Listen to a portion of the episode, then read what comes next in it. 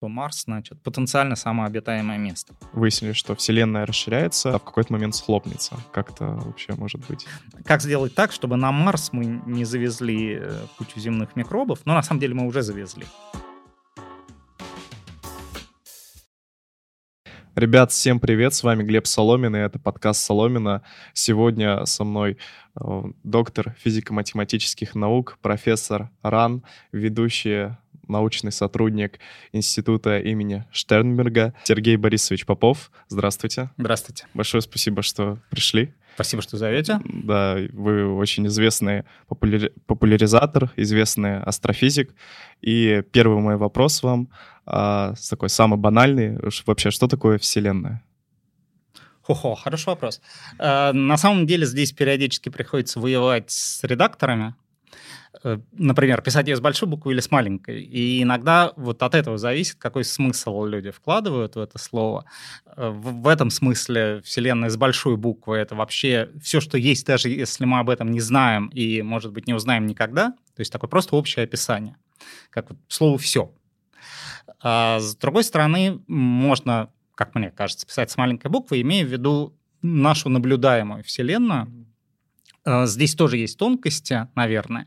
То есть есть прямо наблюдаемая нами область, которая конечна, потому что конечна скорость света, конечен возраст Вселенной, и поэтому дальше мы не видим. Но мы знаем, что дальше, во-первых, что-то есть, во-вторых, сразу за этой границей, условно говоря, то же самое.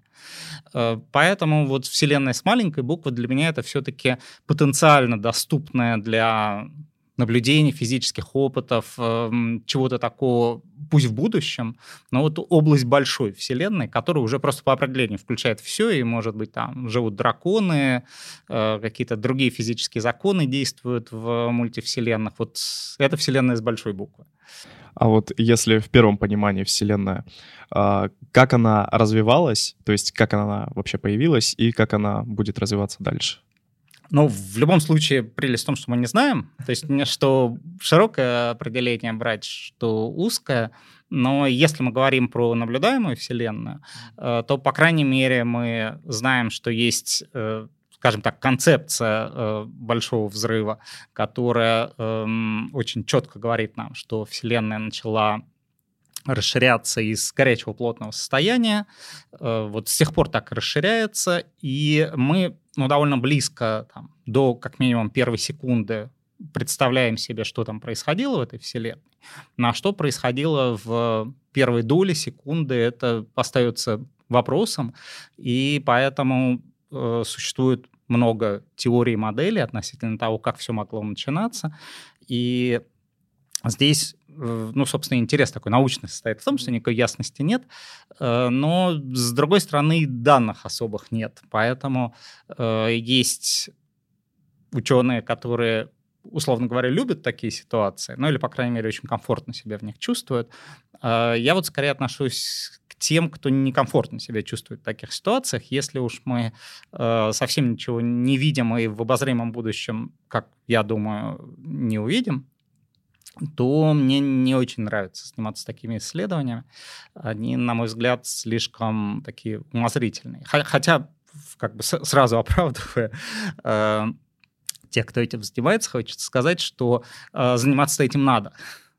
Поэтому хорошо, что есть люди, которые этим заняты, потому что там сидеть и бесконечно ждать, когда у нас появятся какие-нибудь девайсы, которые скажут нам, что находится внутри черной дыры или э, что происходило в первые там, ничтожные доли секунды в начале жизни Вселенной или до, mm-hmm. э, это тоже неправильный подход, надо что-то делать. А вот я правильно понимаю, что Хаббл, он, по сути, доказал, что Вселенная расширяется наша? Эм, ну, да, в данном случае, да, давайте скажем, что мы говорим об Эдвине Хабле. Теперь уже, если просто говорить Хаббл, все думают да, про телескоп да. Хаббла. Эм, и я прям, когда считывая вопрос, думаю о телескопе Хорошо, что уточнили. Э, да. Эм, ну, с одной стороны, можно так сказать. Э, с другой стороны, это все-таки такое знание-понимание, которое довольно постепенно вырастало. И э, ну, довольно редкий, я бы сказал, случай, э, когда все-таки вначале появилось более-менее правильное теоретическое описание, хотя бы концептуально, да, то есть общая теория относительности и фридмановские решения, которые там были. Потом там были работы для метра, еще нескольких таких теоретиков. Вот. Но, наверное, да, Хаббл первым представил данные, которые э, достаточно, э, ну, наверное, нельзя сказать недвусмысленно, но очень определенно указывали на то, что мы э, сейчас живем в расширяющейся Вселенной. Э, сам Хаббл, по всей видимости, представлял себе это, ну так, очень буквально, я бы сказал. Um, то есть как вот просто разлет галактик в пространстве. Ну, и, и там трудно как бы так, так уж сказать, что было в голове у Хаббла, но, э, наверное, вначале людям была некоторым близка картина, что есть такое ньютоновское пространство, да, по которому просто летят галактики. Э, но как бы сейчас мы понимаем, что да, нужно говорить о расширении метрики, об изменении метрики, э, и в этом смысле наблюдения Хаббла, наверное, были первыми ключевыми. Вот если говорить про метрику, то некоторые говорят, я, правда, не понимаю, как это может быть, вы можете, можете сейчас объяснить, что э, галактики отдаляются друг от друга выше скорости света. Да. Эм, ну, здесь как бы нет никакого противоречия, mm потому что, ну, вот представьте, что у вас есть очень большая плоскость, да, не, не, не бесконечная, просто очень большая. Эм, например, она металлическая, вы пропускаете через нее ток, эм, ток греет, естественно, металл, металл расширяется при нагревании немножко. И э, поскольку мы считаем, что ток везде одинаковый, расширение везде одинаковое, то, например, там отрезок длиной метр, скажем, за секунду расширяется на миллиметр. То есть точка, отстоящая от вас на метр, э, удалится за секунду на миллиметр. На, точка, отстоящая на 2 метра, на 2 миллиметра. То есть дальше больше. Это просто прямая линия. Закон Хаббла самый простой, что может быть. Но вы понимаете, что вы тянете, тянете дальше, и вы дотягиваете это до какой угодно скорости, если у вас плоскость большая. В этом нет ничего страшного. По сути, да. Вот. И здесь все работает, в принципе, точно так же. Аналогия как бы в этом смысле достаточно полная. Но локально, если вы перенесетесь в ту далекую точку, у вас метр на миллиметр, 2 метра на 2 миллиметра. То есть вы не видите никакого сверхсветового движения, но вы можете посчитать, что да, если плоскость достаточно большая, э, то э, скорость удаления будет большой.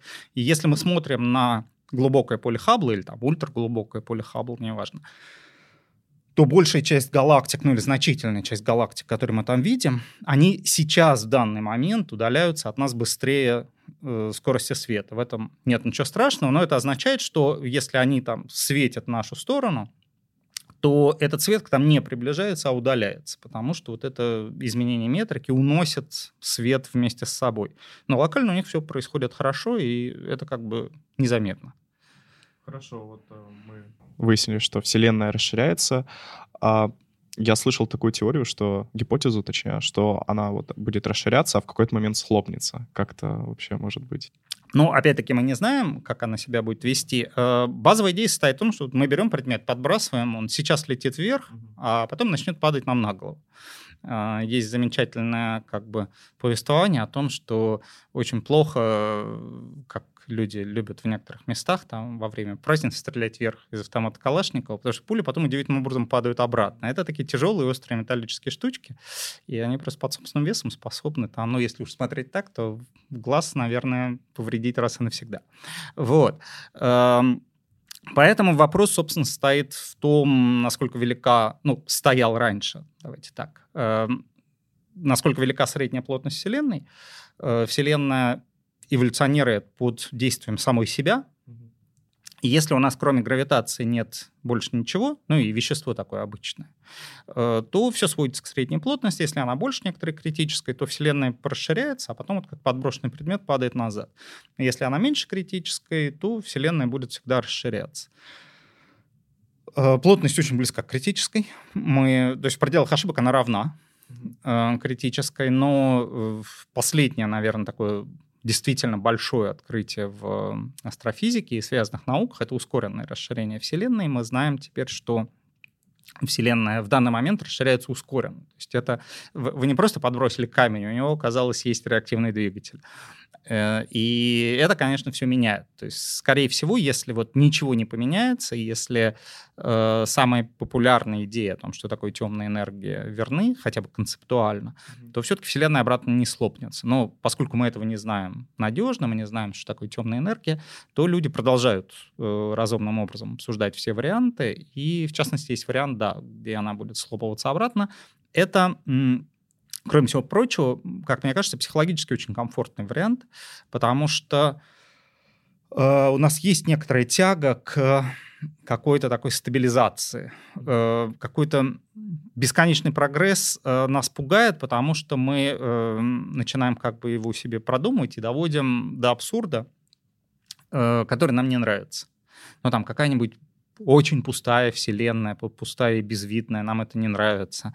Э, кто будет значит, читать стихи Пушкина в пустой и безвидной вселенной? Нам как бы досадно тогда за Пушкина. Вот. И точно так же, как вот э, первая Эйнштейновская космологическая модель, она э, делала стационарную Вселенную, чтобы она там не расширялась, не сжималась, исходя, по всей видимости, из таких вот психологических побуждений, хочется сделать э, что-то такое вечное. А вечное это или э, стационарное, или повторяющееся. И э, в этом смысле всякие вот концепции вечного возвращения, э, они психологически, ну, это следующий комфортный шаг. И поэтому пульсирующая Вселенная, она э, для многих кажется очень комфортной. Вы, вы не сталкиваетесь со всеми этим бесконечным. Ну, там пульсирует, да, проходят через начало, все начинается заново. Э, и есть некая такая какая-то философская эмоциональная успокоенность у людей. Ну, повторюсь, кроме всего прочего, они, это физически не исключенная модель, поэтому даже отбросив всякие эмоции, э, можно спокойно этим заниматься. Хочется верить, что разум будущего сможет остановить или слопывание Вселенной, или какой-то бесконечной энтропии. Ну, ну да, но все это в любом случае так далеко, что довольно да. трудно э, рассуждать э, о том, с какими проблемами люди столкнутся через десятки, сотни миллиардов лет, нам тут разобраться с теми проблемами, которые выскакивают прямо сейчас. Вот э, вы сказали про темную энергию. неизвестно, есть она или нет, вообще, что это такое. Э, что, какие вообще гипотезы сейчас выдвигаются насчет нее? Э, да, смотрите, давайте вначале зафиксируем то, что как бы точно известно. Mm-hmm. Мы точно знаем, что Вселенная сейчас расширяется ускоренно. Первые там несколько миллиардов лет, ну там можно огрубить, э, округлить первую половину прожитой жизни Вселенная расширялась замедленно, потом начала расширяться ускоренно. Угу. Это хорошо установленный факт разными методами, тут прям сомнений нет никаких. Теперь надо объяснить это. И э, одно из, э, я прям очень общо сформулирую, как со Вселенной с большой буквы. Темная энергия — это то, что объясняет ускоренное расширение Вселенной. В такой формулировке почти наверняка темной энергии есть, потому что эм, альтернативное объяснение ускоренного расширения Вселенной без чего-то похожего на... Э, без чего-то такого, что можно было бы назвать темной энергией, они страшно искусственные. Формально они есть, формально они не отброшены, но они требуют очень сильных дополнительных гипотез там, в духе того, что мы находимся в центре Вселенной. Это как бы не очень хорошо, на самом деле, с любой точки зрения, не только с философской. Вот, э, поэтому темная энергия — это то, что отвечает за ускоренное расширение Вселенной. А дальше, ну, хотя это не совсем моя область, да, можно прям позвать профильного специалиста, э, но все сводится к тому, что это или некое прямо ой, физическое поле какое-то, некая дополнительная сущность, правда, или это свойство вакуума. Вторая идея, она как бы более экономная, что ли, и Э, наверное, она э, является более стандартной сейчас. Э, тогда, если это верно, то с этим ничего не сделать. Вакуум, он как бы... Какой другого вакуума у меня для вас нет. И в этом смысле это означает, что ускоренное расширение будет продолжаться дальше, потому что ситуация примерно такая. У вас есть во Вселенной разные ингредиенты.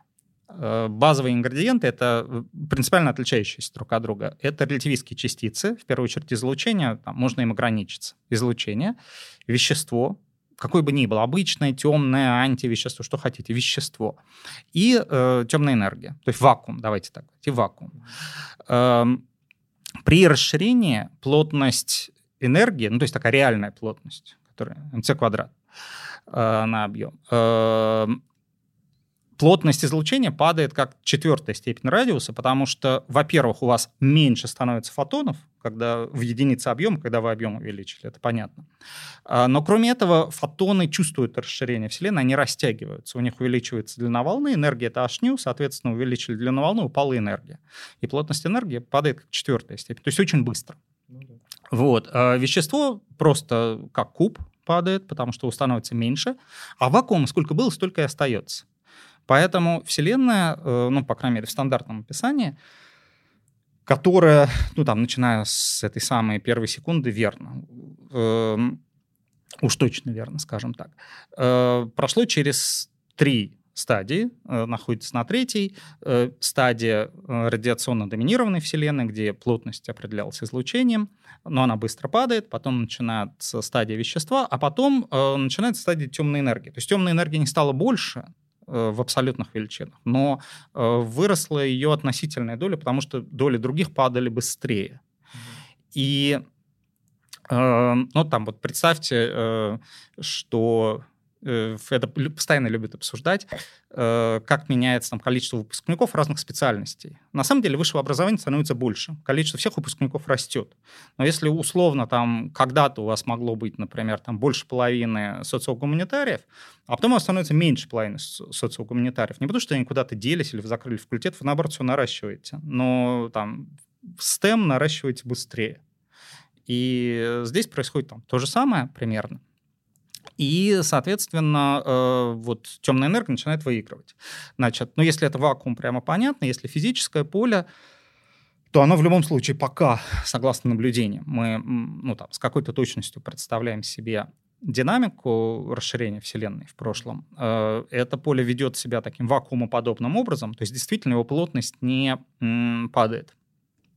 Э, и что это за поле, непонятно. Ну, то есть есть много гипотез это важно, но, наверное, слушатели вашего канала все хорошо понимают, что когда чаще всего, когда говорят ученые не знают, это означает, что у них есть 100-500 гипотез, и, э, может быть, одна из них правильная, может, нет, но это не такое незнание, что там, кто станет э, чемпионом Испании в 2028 году, мы не знаем. Э, потому что там до 28 года вообще может появиться какой-нибудь новый клуб, выскочить откуда-то там. Реал Сосъедат вдруг станет чемпионом Испании, например. Вот. Эм, здесь как бы ситуация немножко иная, но действительно непонятно, что это за поле, и поэтому непонятно, как оно будет себя вести. То есть, например, э, оно может в каком-то далеком будущем начать распадаться, превращаться в обычные поля, то есть в обычное там, вещество, обычную материю, и а, тогда его плотность начнет убывать. И тогда Вселенная может сделать такой хитрый загиб, то есть она расширялась замедленно, сейчас расширяется ускоренно, а потом опять может расширяться замедленно, вплоть до того, что там плотность чуть-чуть больше критическая, и когда-то в очень далеком будущем слопнется. То есть такие сценарии тоже можно рассматривать, они не противоречат там алгебре, законам сохранения, то есть такое можно придумать. Вот мы сейчас говорили, можно сказать, про далекое будущее, а поговорим про настоящее. Как вы думаете, есть ли вероятность того, что при, прилетит метеорит и уничтожит все живое на Земле или хотя бы все человечество? Uh, да, ну, такой общий месседж состоит в том, не об этом надо беспокоиться. А, не об этом. Uh, то есть это как бы даже не шестнадцатая проблема, которая должна волновать человечество в списке опасностей. В этом смысле, ну, то есть Пораньше, как, когда жизнь была проще несколько лет назад, я мог говорить, что там среднего жителя российского города, скорее всего, убьет сосулька, чем упавший метеорит. А, потому что за все время существования ни один метеорит у нас никого не убил, и сосульки там направо и налево.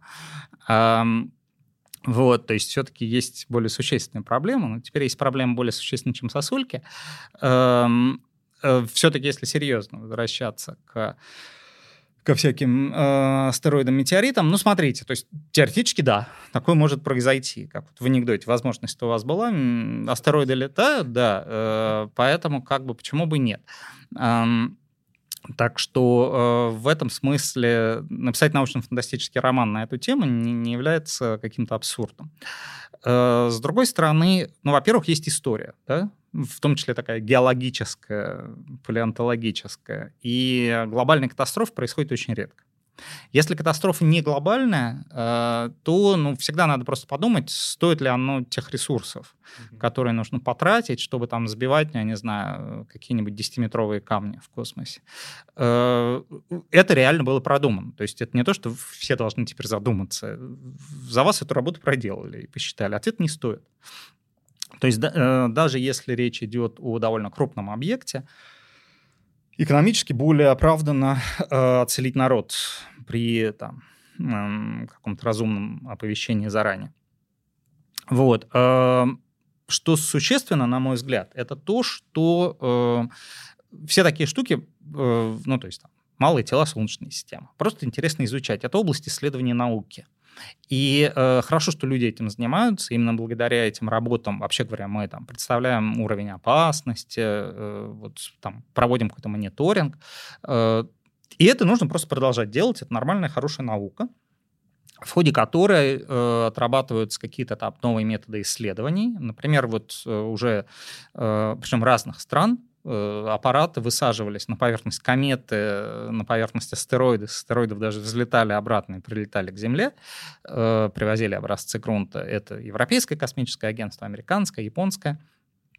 Э, ну, американцев в процессе проекта Осирис Рекс, и будет еще один. Соответственно, э, в принципе, если говорить там об устранении реальной опасности, так и, пожалуйста, значит, технологии доставки грузов на астероиды отработаны. Поэтому, если вам нужно туда будет привезти не э, полтонны научного оборудования, а термоядерный заряд, то просто замените ящик. И, и все, технологии есть, ее специально не отрабатывали. А, то же самое с мониторингом. То есть я э, всегда как бы считал и считаю, что совершенно неправильный, например, подход передавать это дело военным. Говорить, это такая реальная угроза, давайте мы теперь закачаем денег в военный бюджет, пускай они следят за астероидами и разрабатывают систему борьбы с астероидами. Это полная ерунда, на мой взгляд. Эм, по куче причин. Э, лучше там, лучше финансировать исследования Солнечной системы, получить хороший мониторинг, хорошие методы исследования, там, оценки угроз и все на свете. И э, то, скорее всего, ответ будет, что ничего опасного нет, но попутно вы получите интересный результат. А при альтернативном подходе вы ничего не получите. Ну, кроме того, что потратите кучу денег и все. Э, даже там бордюр менять полезнее, наверное.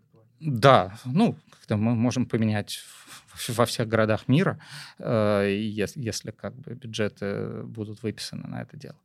Вот. Э, так что в этом смысле я не думаю, что есть какая-то большая проблема. Э, с другой стороны, есть хорошие такие гайдлайнсы, если вы пишете научно-фантастический роман. Идея должна тогда состоять в том, что это не просто эм, там, астероид, э, комета Солнечной системы, а это межзвездные объекты.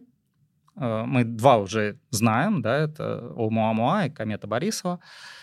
Э, они отличаются тем, что они двигаются с большей скоростью. Потому что объекты Солнечной системы, как нас учит учебник физики 9 класса, э, по крайней мере, косвенно учат, не могут двигаться с очень большой скоростью. Это объекты с отрицательной потенциальной энергией, и поэтому там на орбите Земли больше, чем 42 км в секунду скорость быть не может. А если он галактический объект, у него может быть и 500.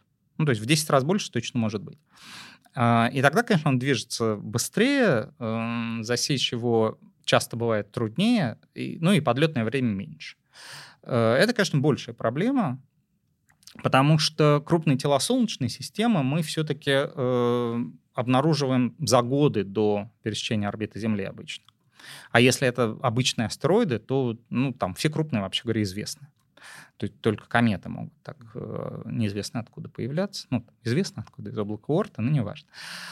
Вот. С межзвездными немножко сложнее, но, э, конечно, повторюсь, это фантастически редкая эм, ситуация. И э, учитывая, что ну, да, подавляющее большинство людей, например, в Москве не имеет страховки квартиры просто от, от пожара, от залива соседями, от каких-то... Ну, а теперь представьте, вы реально говорите этим людям, а вот теперь вы, э, ну, как бы, вас особенно и не спросят, но вы будете проси, платить огромную страховку, потому что это из налогов все будет браться, для там, того, чтобы был потрачен, не знаю, триллион долларов на э, создание системы защиты от астероидов. Вот. Это, конечно, совершенно нерационально.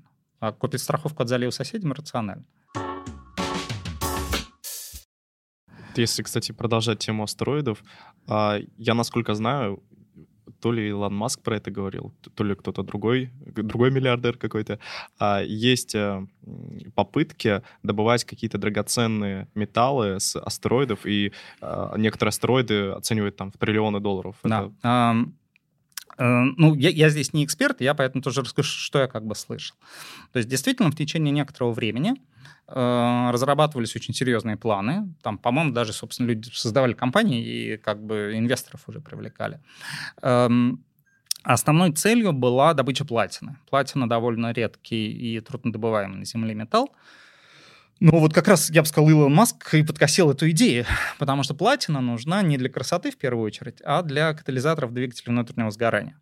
А теперь мы стремительно двигаемся в сторону, когда, значит, нам уголь, газ и нефть нужны все меньше и меньше, а уж э, бензиновых двигателей так совсем.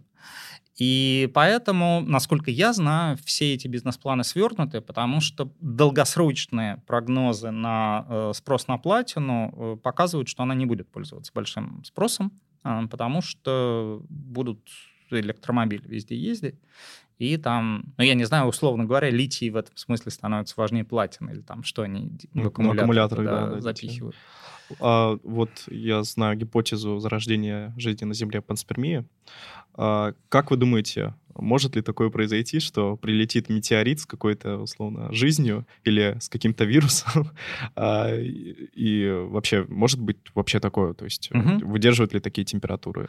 А, ну, Короткий ответ – да, выдерживают, по всей видимости. И есть очень интересные документы, но вот вообще, э, как бы, чем эм, НАСА э, хорошее агентство, у них огромное количество документов лежит в открытом доступе. И, ну и более того, создаются они часто путем такого довольно публичного обсуждения специалистами, очень открыто. И э, можно легко найти документацию, она в обе стороны работает, э, протоколы, э, ну, нам пока вот в контексте того, что вы спрашиваете, понятен протоколы работы с доставленными на Землю образцами грунтов даже с других тел Солнечной системы. Mm-hmm. То есть даже когда там эту пол, э, эти полтонны э, лунного грунта привозили Аполлоны на Землю, ну там за 6 раз, э, то был разработан определенный протокол. Хотя Луна, ну, очевидно, безжизненный мир, поэтому он не был таким очень упертым протоколом, но он был. Э, то есть действительно все это выдерживалось в карантине, прежде чем с этим можно было начать лабораторную работу. Э, и разработаны отдельные протоколы для разных объектов. То есть там вот астероиды, например, есть разных типов, и Э, соответственно, есть разные уровни опасности, и сколько-то лет назад там был некий пересмотр, ну, пересмотр в сторону понижения, естественно. Эм, поэтому э, там люди думают, что как, как правильно работать, скажем, с марсианским грунтом, который, очевидно, хочется вернуть на Землю для детального исследования, и из всего, что э, возвращали, возвратят к тому моменту, Марс, значит, потенциально самообитаемое место. А, есть протоколы в обратную сторону, причем как раз недавно появилась такая книжка, а, как бы одно из мест, где можно хорошо э, скачивать такие вот полезные документы, это сайт э, Национальной академии наук, и, э, соответственно, там, там легко зарегистрироваться, и куча всяких полезных материалов есть. И я прям думал, что это протоколы вот в ту сторону. Нет, это протоколы в обратную сторону. Как сделать так, чтобы на Марс мы не завезли э, кучу земных микробов? Но на самом деле мы уже завезли. Потому что исследования показали, что, конечно, все, что летало на Марс и падало, с большой вероятностью что-то привозило. Последние годы их начали прямо специально обрабатывать, чтобы они меньше заносили. Эти марсоходы? Э, да, ну, я деталь не, не вчитывался просто в детали, как их там сейчас обрабатывают, но я думаю, что в героическую эпоху 60-х годов точно никто ничего не обрабатывал. Есть только там суборный аппарат, значит, советские ученые обмыли подходящим образом и отправили в космос. Вот. А, то есть в этом как бы есть физический смысл, оказывается, и биологический смысл дезинфекция. А, вот. Э, так что, в принципе, это возможно, конечно. С другой стороны, это ну, еще менее вероятно. К тому же все-таки живой мир, он э, как бы очень разнообразный и друг другу очень агрессивный. Э, и Эм, в этом смысле, ну, вот как вовсе не очевидно, что прилетевшие инопланетяне смогут нас есть. Э, мы можем оказаться настолько несовместимы, что мы будем для них ядовиты, или они для нас, там, в зависимости от. И, соответственно, там какая-то небольшая доля какой-то заразы, вовсе не обязательно она выживет, наша зараза ее может сожрать. И... Это вот я помню, 2000-х, когда прилетели инопланетяне и вирусы их убили. А, ну вот, очень как бы такой правильный твист э, сюжетный. Вот, поэтому, э, ну, повторю, да, теоретически это возможно, и э, несмотря на некую э, такую ну, специфическую непривлекательность гипотезы панспермии, э, она продолжает обсуждаться частью людей, но это там, в рейтинге, на, на мой взгляд, очень невысоко стоит. Ну и, соответственно, в рейтинге опасности это тоже не та опасность. То есть в любом случае тут, э, как сказать, смотрите, если это вирус, ну, то есть к этому нельзя подготовиться заранее вот так таргетированно. Но если это вирус, э, как бы отлично развивайте вирусологию, э, объясняйте людям, что надо носить маски в метро в час пик хотя бы. Хотя бы те, кто чихает и кашляет.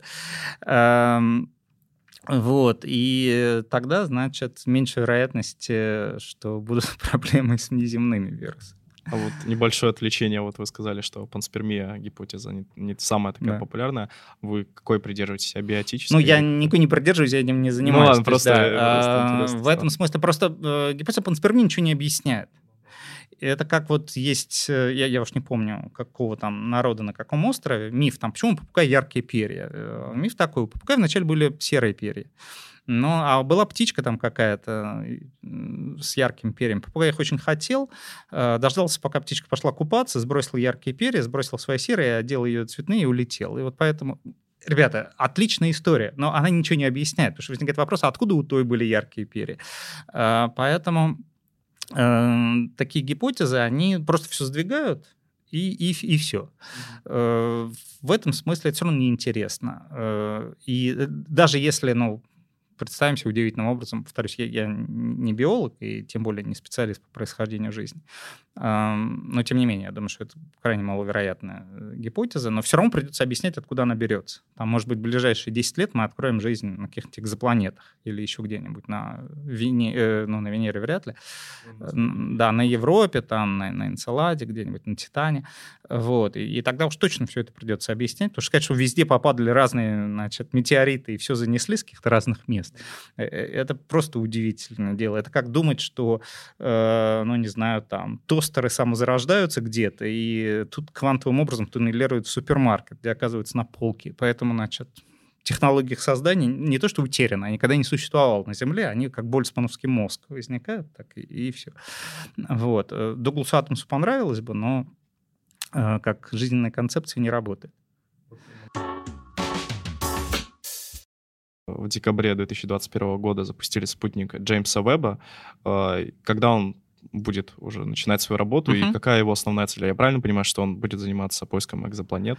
Uh, ну, не совсем, скорее изучением. А, изучением. Uh, значит, да. телескоп Джеймса Уэбба uh, это такой действительно огромный прорыв, то есть космические там, телескопы разных типов э, постоянно запускают разные космические агентства, но бывает, значит, маленький шаг для человечества и большой шаг для человечества. Большие шаги делать трудно. Вот Джеймс Уэбб — это такой большой шаг. Соответственно, как все телескопы практически, ну, все крупные телескопы точно уж все, это удивительно многозадачная штука. Uh, вот что 12 стульев начинается с того, что Остап Бендер несет астролябию продавать на рынок. И, значит, э, продает э, ее механику. Славим сама меряет, было бы что мерить. Вот. Э, телескоп в этом смысле так и работает. То есть он может изучать то, все, пятое, десятое, астероиды в Солнечной системе, там, какие-нибудь далекие квазары, скопления галактик, что хотите. Куда посмотрите, то и будете изучать. Эм, и эм, Джеймс Уэбб — это инфракрасный телескоп, поэтому, собственно, его надо запускать в космос. Э, и экзопланеты входят в круг его обязанностей. Соответственно, вот в контексте э, разговора э, самое интересное, наверное, в том, что э, Джеймс Уэбб может стать, ну, а может в некоторых случаях и не стать, первым инструментом, который получит какие-то конкретные данные по составу атмосфер потенциально обитаемых планет. То есть сейчас с помощью ну, и наземных космических телескопов мы так или иначе что-то узнаем об атмосферах там, газовых гигантов, сверхземель, сверхземель обычно очень горячих, близко к своим звездам расположенных. А потенциально обитаемые планеты для нас пока не м, досягаемы, потому что они маленькие и должны находиться довольно, ну, не слишком близко от своих звезд, скажем так. А, соответственно, нужны инструменты нового поколения, и это будут э, новые большие наземные телескопы, но вот они заработают в конце 20-х годов. И Джеймс Уэбб. Соответственно, э, возможно, что, э, ну, наверное, через несколько лет, поскольку это все не быстро делается, эм, через несколько лет, если быть большим оптимистом, у нас появятся данные о том, что в атмосфере потенциально обитаемой планеты есть, скажем, там 10% кислорода. И эта штука э, очень надежно указывающая на, э, ну, не, не гарантированно, давайте, а вот именно очень надежно, э, указывающая на существование жизни земного типа. А какие это предположительно планеты могут быть? Изучать состав атмосфер э, землеподобных планет трудно, и, по всей видимости, первыми э, такими доступными целями будут э, планеты, обращающиеся вокруг красных карликов. Причем важно, чтобы э, планета была транзитной, то есть чтобы э, мы находились в, примерно в плоскости орбиты, и в проекции планета проходила по диску звезды, там заходила за диск звезды. Вот. Эм, красные карлики не самые лучшие звезды для того, чтобы хостить жизнь, но это как бы вот более простая цель, потому что они там излучают меньше, в общем, меньше всяких э, проблем, но есть там еще дополнительные преимущества, транзиты чаще происходят. Эм, так что первые ожидаемые объекты такие. Э, сейчас есть какой-то список кандидатов, ну там, например, Туда и Проксима Центавра Б попадает, э, наверное, но она не транзитная, правда. Попадают планеты системы Тропист-1, Э, но э, при этом есть как бы надежды, что, скажем, спутник ТЭС, э, ну или, может быть, там в ближайшем относительно будущем спутник Плата накидают еще лучших кандидатов для того, чтобы Джеймс Веб пробовал изучать атмосферы. А насколько вообще это актуально для человечества? Эти же все планеты достаточно далеко находятся от Земли, и даже непонятно, как до них добраться в случае чего. Э, ну, это, конечно, совершенно не актуально в смысле переселиться или полететь в отпуск, но, но про это речь не идет. Э, то есть, во-первых, эм, в этом месте я все время вспоминаю историю, которую Андрей Гейм рассказывал и, наверное, рассказывает э, что, значит, там на катере таком прогулочном Черное море, наверное. А, и стайка дельфинов появляется, вот они прыгают, все это зачарованно смотрят, фотографируют. И один ребенок спрашивает, мама, мама, а их едят? Вот это как бы не тот вопрос. А, мы смотрим на них не потому, что мы любим пант, не потому, что они очень вкусные. Эм, вот. Эм, это как бы имеет отношение там, просто к изучению экзопланет, к вопросу происхождения жизни, эм, к свойствам атмосфер. То есть, например, еще один интересный запуск, который будет в конце 20-х, это европейский спутник Ариэль. Он предназначен для, э, именно для изучения планет, э, атмосфер планет, не потенциально обитаемых, то есть все-таки там более крупных, но там будет много планет в списке, тысяча примерно. И это очень интересно. По всей видимости, как я думаю, это Э, начнет активно влиять на климатологию земную. То есть э, вот климатология сейчас одна из самых главных наук на самом деле, потому что в такой среднесрочной, а может и в долгосрочной перспективе одна из главных проблем на Земле — это глобальное изменение климата, скажем так. Эм, а мы не очень понимаем, как это происходит. То есть там Ясно, что есть антропогенная роль, но как она велика, как она будет меняться там в разных условиях. Есть не только антропогенные факторы, э, как они э, влияют на всю эту модель. Э, когда у вас есть один объект, его изучать очень сложно.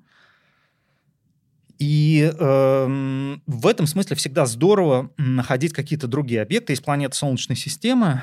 Ну, их, во-первых, не так много, во-вторых, они, конечно, там все сильно отличаются от Земли. Э, развитие изучения атмосферы экзопланет, э, ну, во-первых, будет приносить просто больше данных, пусть по разным атмосферам, там, не похожим на земные, будет привлекать больше людей, то есть банально люди будут там писать больше очень сложного софта для моделирования атмосферных процессов. Это всегда хорошо, потому что, скажем, но вот совершенно точно в моделировании нейтронных звезд применяют коды, которые были написаны для моделирования там, магнитного поля Земли, например. Э, ну и, соответственно, может происходить какое-то обратное такое обогащение методами.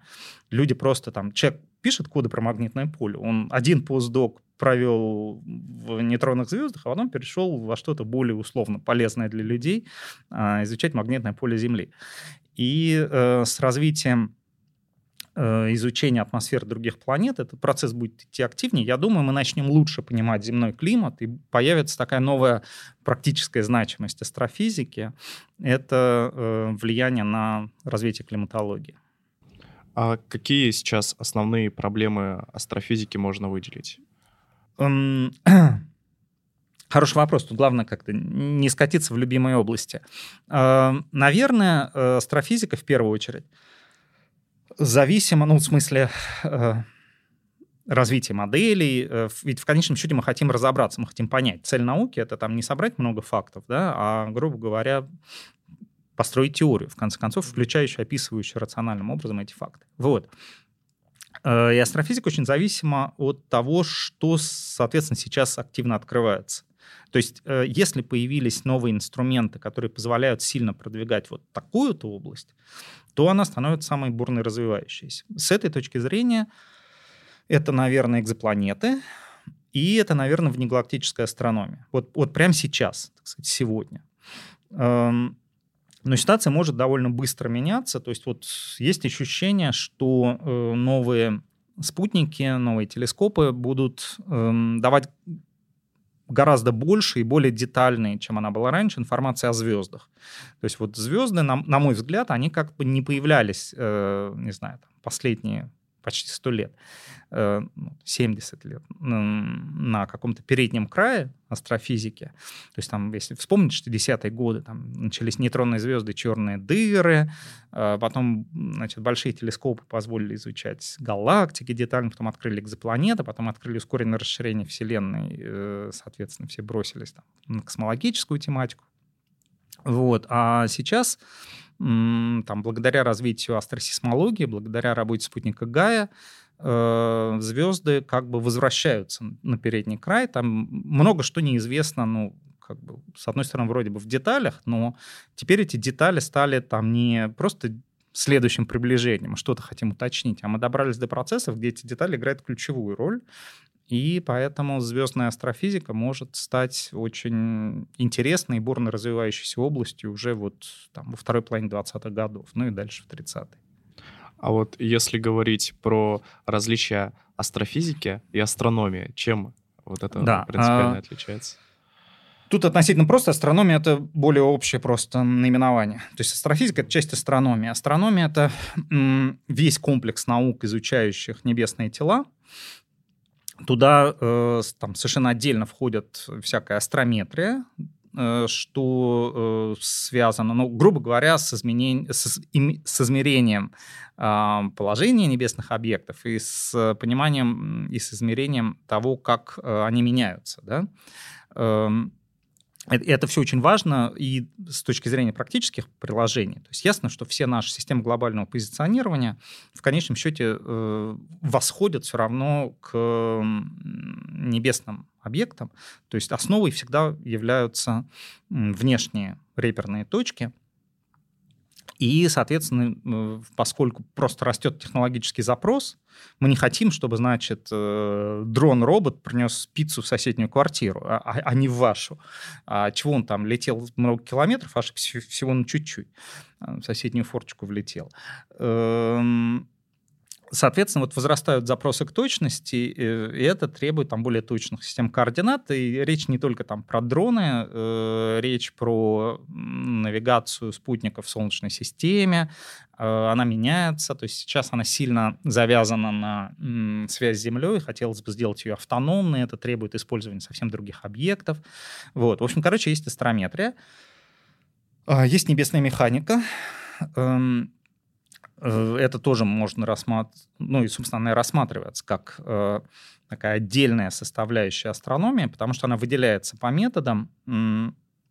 Это э, именно расчеты движения небесных тел, да, туда можно включать, я не знаю, общую теорию относительности, хаотическую динамику, все, все зависит от деталей, то есть это может стать очень сложной задачей.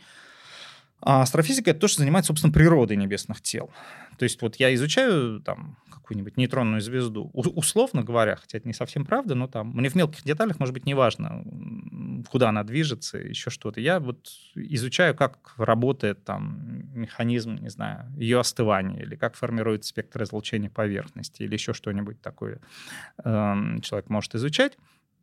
Вот это уже астрофизика. То есть астрофизика в этом смысле одна, и одновременно часть физики, и одновременно часть астрономии. То есть э, науки, они, естественно, так склеиваются, э, как там, вечные споры, теория струн — это математика или физика. Ну, вот это математическая физика, физическая математика. В общем, такая вот наука. Может быть, где-нибудь на математическом факультете струнной теоретика, а где-то, может быть, на физическом.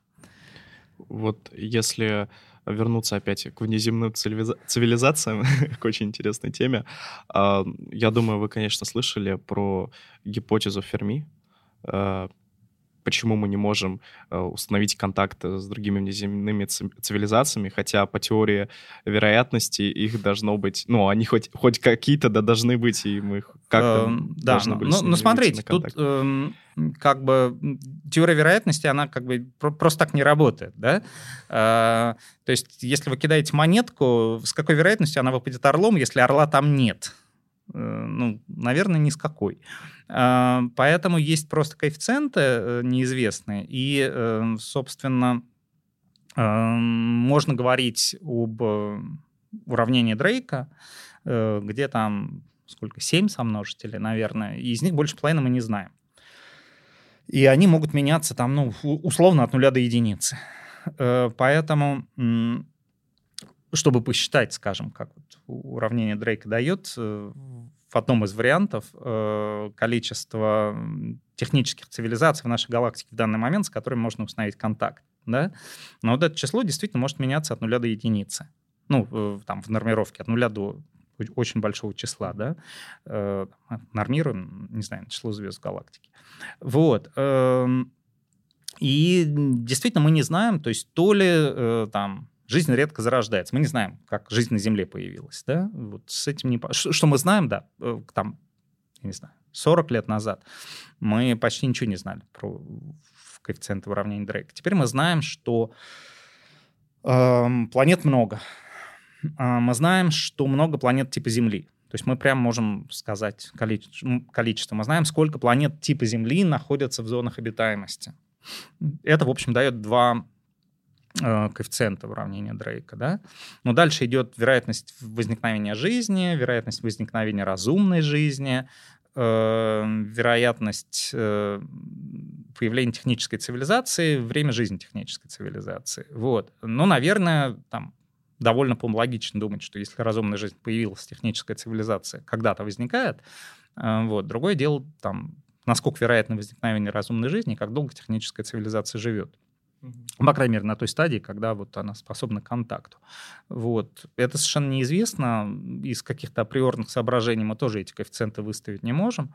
Э, поэтому у нас так и остается довольно большая неопределенность. Но вот благодаря работе там, Джеймса Уэба, наземных телескопов следующего поколения, мы еще один коэффициент, по всей видимости, узнаем. Мы узнаем количество э, потенциально э, ну не потенциально, а по, по сути обитаемых планет, то есть планет с жизнью земного типа.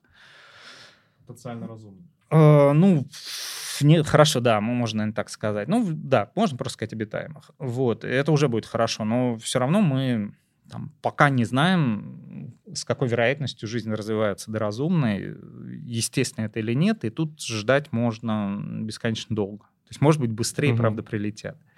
Вот последний коэффициент, он больше всего пугает. Это время жизни время технической жизни? цивилизации, особенно вот с последними нашими событиями, когда все в боевой готовности. Э, да, вот. ну, э, это действительно так. Он, э, как, как бы, как вы правильно сказали, он вызывал большую озабоченность в, там, ну, начиная с Карибского кризиса примерно. Э, этот коэффициент. Э, но я все-таки думаю, что поскольку речь не идет о создании ну, чего-то там, бог знает чего сложного, каких-то звездолетов, бороздящих просторы галактики, да, речь идет о создании мощного э, передатчика в радио. Это довольно простая, как мы теперь знаем, штука. И э, поэтому, по всей видимости, э, эта величина, вот время, когда у цивилизации может быть радиопередатчик, и она может что-то передавать, скорее всего, оно довольно большое. Поэтому э, как бы наша правильная озабоченность э, сохранением, скорее не жизни, а цивилизации на Земле, она, э, на мой взгляд, ну, не, не так линейно связана с э, проблемой других цивилизаций, скорее существенно, чтобы, э, как в одном анекдоте, я боюсь оскорбить, правда, чувствовать чьи-нибудь, и поэтому рассказывать его не буду. Но суть в том, что как бы эм, если они прилетят, нам должно быть как бы не стыдно смотреть в их э, фасетчатые глаза э, за то, что мы тут сделали. Э, поэтому скорее это вопрос более такой моральный, чем астрофизический. А вот если вернуться к проблемам вообще человечества, но именно астрофизическим, а, вот мы поговорили про то, что нас может там 50 на 50, ну, это шучу, уничтожить метеорит. А какие еще могут э, проблемы для человечества такие возникнуть? Там, условно, Солнце? Ну, наверное, как бы Солнце, да, один из кандидатов. Эм, более того, если мы говорим ну, просто о каких-то неприятных вещах, да, как это вот Теперь мы знаем, что не только из-за солнца может перестать работать интернет, но э, в принципе можно себе представить супермощную солнечную вспышку, э, которая там очень плохо скажется на системах э, и, и наземной связи, ну и всем, что касается спутников. И это предмет таких очень пристальных исследований. Они, как бы, с одной стороны, вот пугающие прикладные вроде бы, а с другой стороны, там очень интересная астрофизика. И здесь как раз хорошо, что у нас есть новые телескопы. Вот э, там Кеплер, например, который вроде бы искал экзопланеты, да, но что означает? Он, он больше четырех лет следил там почти за двумя сотнями тысяч звезд. То есть он очень детально измерял их блеск, и если на звезде происходит мощная вспышка, ее просто видно, звезда правда вспыхивает. Если это супер вспышка на Солнце, вот за все время наблюдений таких не было. Но Кеплер отнаблюдал, ну и не только Кеплер, эм, несколько супер вспышек на звездах, очень похожих на Солнце. Похожих по всем параметрам. То есть там по массе, по возрасту, по, не знаю, скорости вращения.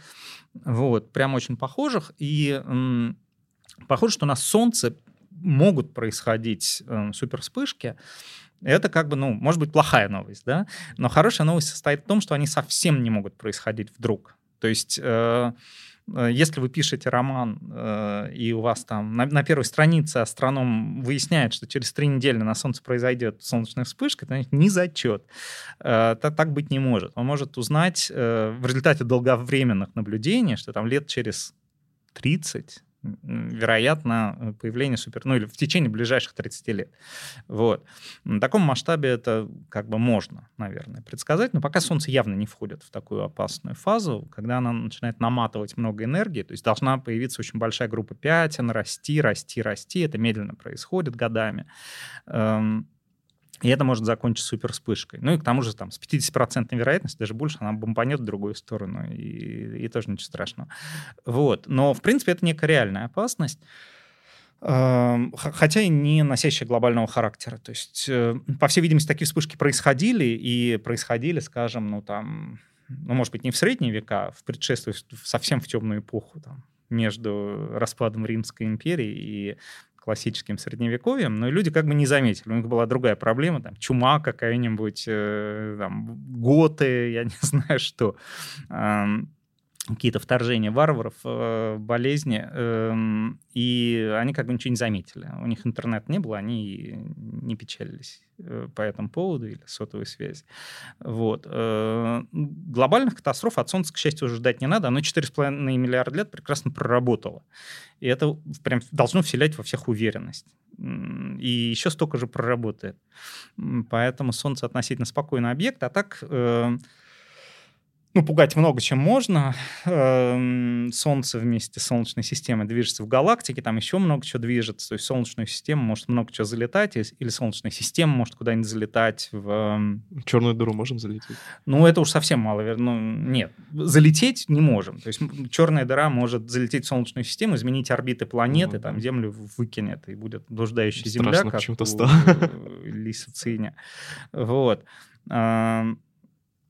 Но залететь не, не можем. Можем залететь в плотное молекулярное облако, но это означает просто между там, Землей и Солнцем появится много поглощающего вещества. Э, ну и солнышко будет светить как бы для нас слабее, э, соответственно, да, будет холодно. Это не очень хорошо. Вот, но э, это уж точно в ближайшие, там, не знаю, десятки миллионов лет не произойдет. Это хорошо предсказываемая вещь, очень медленная. Эм, и поэтому здесь особых причин для беспокойства нет. А вот э, Луна может упасть условно? А, Луна упасть не может. Луна потихоньку там вот на столечко в год удаляется от Земли. Так что с Луной вообще все хорошо, на, на мой взгляд. Э, то есть система, опять-таки, старая, 4,5 миллиарда лет, все работает, все, все стабильно. В общем, Если все... человек ничего не сделает, конечно. Да, то есть все, что долго работает, знаете, как в старом анекдоте, который точно не вызывает ни у кого оскорбления чувств, когда сын подходит к программисту и говорит, папа, а почему вечером солнце заходит, утром восходит? Программист, отрываясь от кода, говорит, точно ты проверял? Да. Каждый день восходит и заходит? Да. Тебя это устраивает? Да. Ради бога, ничего не трогай. Эм, поэтому, если что-то устраивает, то лучше не трогай. А вот мы говорили про спутники Европы. На каких, вероятно, жизни, почему, если вот быстро? Ага. Эм, спутник Юпитера Европа — это действительно самое вероятное место. Опять-таки, мы говорим о жизни земного типа. Мы прямо уверены, что для жизни земного типа нужна вода причем и для жизни, и для зарождения. И в целом много воды — это хорошо. Эм, соответственно, абсолютно точно, на Европе есть глобальный подледный океан. То есть есть вот там железно-каменный шарик, да, есть сверху ледяная корка, а между ними океан. Скорее у Европы, наоборот, проблема, что он слишком глубокий. Эм, потому что все-таки жизнь зарождается не в толще воды, а, очевидно, на поверхности какой-то твердой. Там она очень глубоко, и это нехорошо. Но, естественно, можно думать, что есть подходящая поверхность, как бы все вниз головой, там ледяная кора, например. Эм, которая не обязана состоять там из относительно чистого льда, как в морозилке. Эм, и в этом смысле это лучший кандидат. Э, второй объект похожий, это Энцелад, спутник Сатурна. Там тоже есть, ну, по крайней мере, большой водный резервуар. То есть он не факт, что глобальный, что он единый охватывает весь спутник, э, но он, совершенно точно большой, потому что там видны приливные эффекты, воздействие Сатурна приливное на этот резервуар, значит, он большой.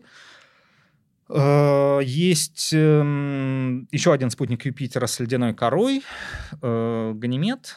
Там тоже можно думать про подледный океан. Это очень хорошие кандидаты.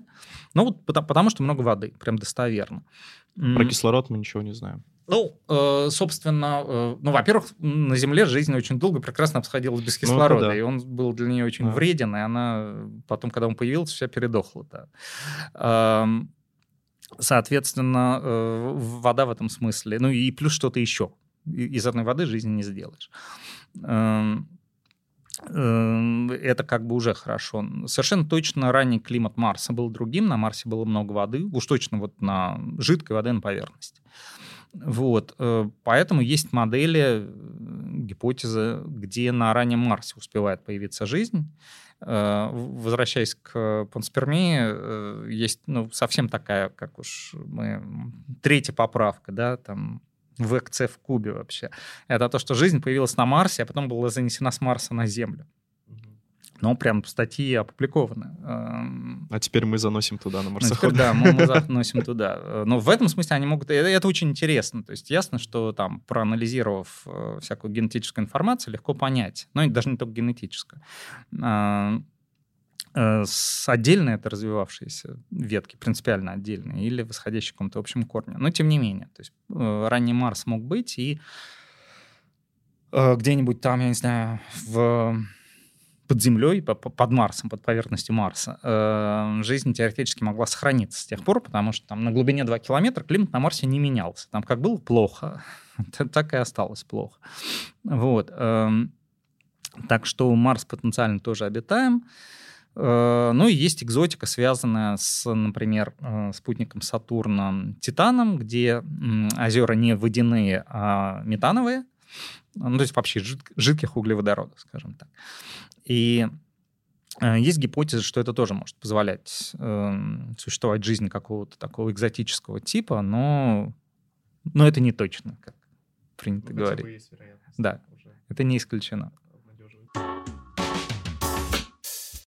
Ребят, я снова в IT-компании Крок, и мне тут рассказали про возможности для студентов в плане карьеры, то есть а, тут возможно пройти стажировку, и а, стажировка в Крок, она отличается от других стажировок по четырем параметрам. Первый пункт — это то, что вы работаете с реальными кейсами, то есть вы будете решать реальные проблемы и приобретать реально уже полезный опыт для себя.